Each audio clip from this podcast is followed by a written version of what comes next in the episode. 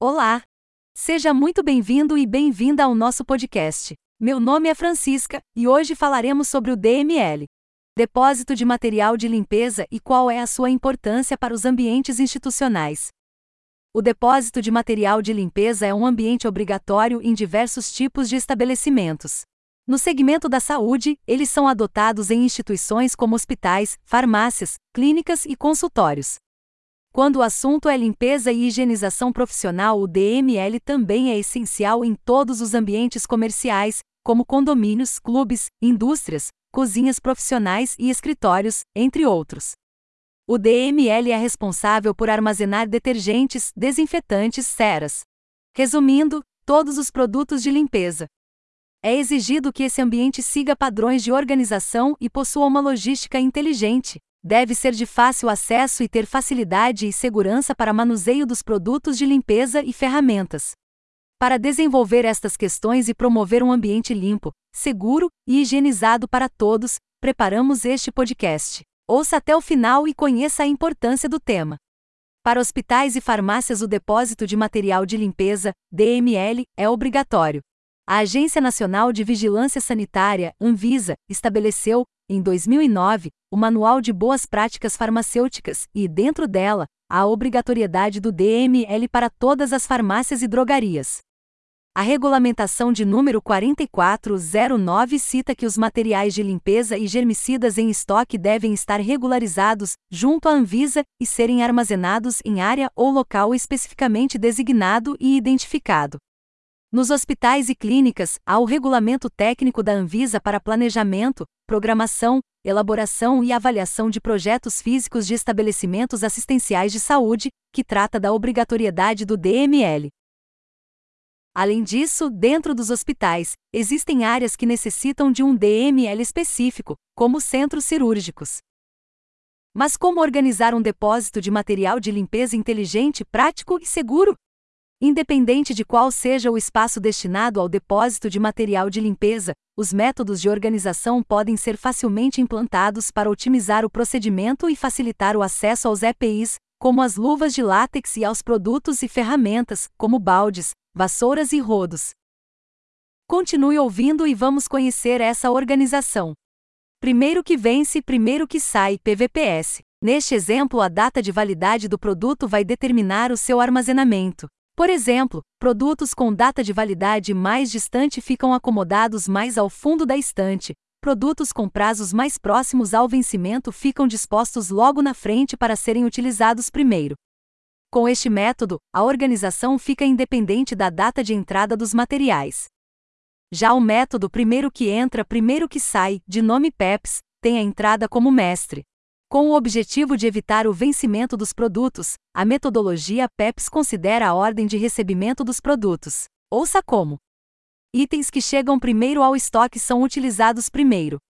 Uma dica importante é etiquetar os itens, como detergentes, desinfetantes, ceras, limpadores, multiuso e limpa-vidros com a informação da data de entrada dos produtos. Com isso, os produtos mais antigos são organizados à frente e os mais recentes são armazenados mais atrás.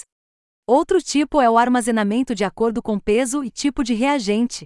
Esse fator é importante para ser considerado no momento do armazenamento nos depósitos é o peso dos produtos. Os mais pesados devem ser alocados na parte mais baixa para evitar acidentes, quedas e outros danos, além de facilitar o manuseio. Ainda na questão da armazenagem, é preciso ficar atento aos compostos que não devem ser deixados próximos, pois caso haja algum derramamento, os agentes químicos podem se misturar e formar uma mistura tóxica para as pessoas. Um exemplo de produtos de grande risco são os detergentes e produtos à base de hipoclorito de sódio, como a água sanitária. Mas quais são as ferramentas para controlar essa organização? Existem diversas ferramentas para o controle e organização de um DML. Ao utilizar a forma primeiro que vence, primeiro que sai, por exemplo, é possível organizar o estoque por meio de planilhas, softwares de controle ou etiquetas coloridas que sinalizam qual material deve ser usado antes dos demais, com o objetivo de que os mais antigos sempre sejam finalizados primeiro.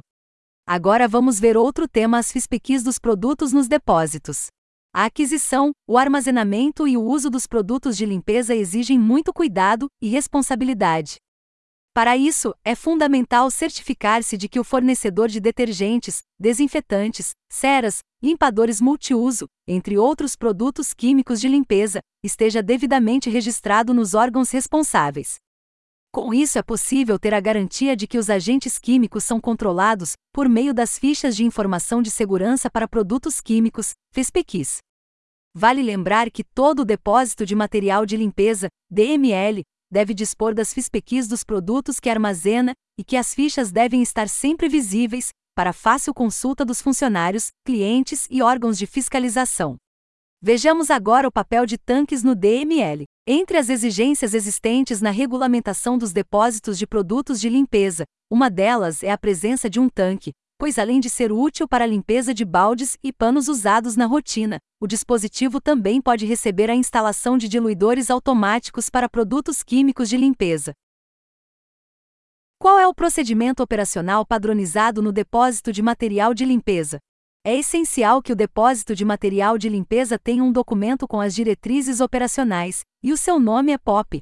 Vejamos na sequência o que o POP deve conter deve ter o nome do procedimento, local da aplicação, responsável pela tarefa, responsável pela elaboração do POP, materiais envolvidos nos procedimentos e descrição do passo a passo dos procedimentos. Para concluir, será que o depósito de material de limpeza é mesmo importante? Temos certeza que sim.